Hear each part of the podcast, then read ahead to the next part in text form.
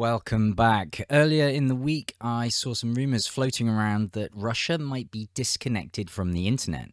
When I see such stuff, I might chuckle a bit at first, but I'll put it in what I call my awareness bank. That is to say, I don't fully believe it, but equally, I don't dismiss it. I leave it and wait to see if any evidence arises to substantiate it. I did the same with the rumours on Twitter about the first strikes of Russia's operation happened to match the location of US biolabs. As I discussed in the previous video about sanctions, it appears that Russia had, at least to some degree, anticipated them and prepared. Disconnection from the global internet infrastructure was also foreseen, either forcibly through the actions of ICANN, who have recently refused the request of Zelensky, or through choice, perhaps to restrict the flow of outside information. These preparations go back all the way to 2019 when the BBC reported that Russia had successfully tested a countrywide alternative to the global internet. It was imaginatively dubbed RUNet. The Institute of Modern Russia also published an article that opened with the official goal of the sovereign internet bill signed by Vladimir Putin into law on May 1st is to secure the uninterrupted operation of the RUNet in case of disconnection from the global infrastructure of the World Wide Web. In reality, this law allows the Russian government to gain centralized control over the RUNet and, if need be, to shut down internet services in entire regions of the country. So, in theory, Russia has the means to disconnect, but that doesn't mean it will, right? Maybe not. However, today my wife received this email from the Russian state services. This is the online portal where you can file things like taxes, etc. It reads, Dear friends, some sites may not open now. This is due to problems in the work of certificate authorities that check the security and reliability of internet resources.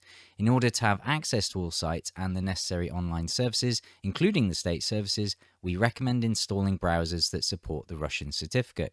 So, whilst this certainly is not conclusive proof that Russia will be disconnected, it is a piece of evidence that adds some credence to the idea.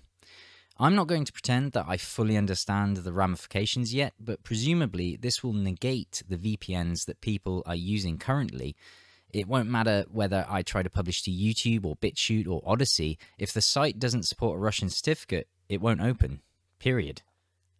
Maybe emails will still work. I guess if it's sent to a yandex.ru mailbox, then yes, but I honestly don't know for certain right now. All that is certain is that the advice to switch has been issued, which suggests that there is sufficient reason for the state services to recommend it, and it's unlikely they'd make such a recommendation if they didn't believe it was a highly likely or probable scenario. Strangely enough, in the Russian Telegram channel, this recommendation to switch to Russia friendly software alternatives was made two days ago on the 8th of March. It reads Many foreign IT companies are leaving Russia en masse. Even Word and Excel may not be. Microsoft stops the sale of its software in the Russian Federation, a selection of worthy Russian alternatives that you should switch to now. They will stay with us even if foreigners completely cut off access to their software. Save so you don't forget. Some of the recommendations might intrigue you. Instead of Zoom, they recommend VideoMost. Instead of Google Maps, 2GIS, which I discovered pre-installed on my new Samsung phone. Instead of Windows, Base Alt. Predictably, this is based on a Linux kernel. Instead of Photoshop, use Photomaster. Never heard of it. Throw in the news that Cogent Communications, as of 5 pm GMT on March 4th, 2022, is disconnecting its backbone high speed network services to Russia. I fear my days on YouTube are um, pretty much numbered. When things start to look less and less coincidental, when seemingly unconnected things start to seem more connected, you have to wonder when the thing that looks like a duck, walks like a duck, and quacks like a duck needs to be called a duck. It doesn't look like Russia is backing down. All those companies I discussed yesterday are looking like they may be seized by the government and become nationalized, according to both Russian and Western news sources. The 60 companies include the likes of McDonald's, Apple, IKEA, Microsoft, IBM, Shell, Porsche, Toyota, H&M, etc., etc. According to the proposed bill, companies who have announced that they were leaving Russia could avoid going into administration if, within five days, they resumed activities or sold shares, providing that the business and employees remained. Otherwise, a court will appoint a temporary administration for three months, after which the shares of the new organisation will be put up for auction and the old one would be liquidated. Not only that, but foreign leased aircraft can now be seized.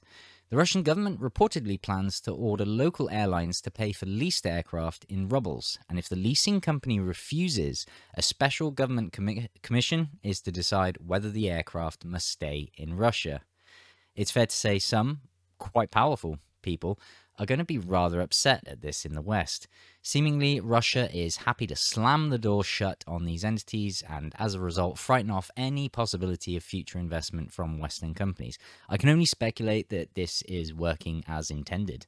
Consequently, some companies like IKEA are allegedly rebranding to both save face in Western markets and avoid being seized. This way, they can continue to profit with a clean conscience.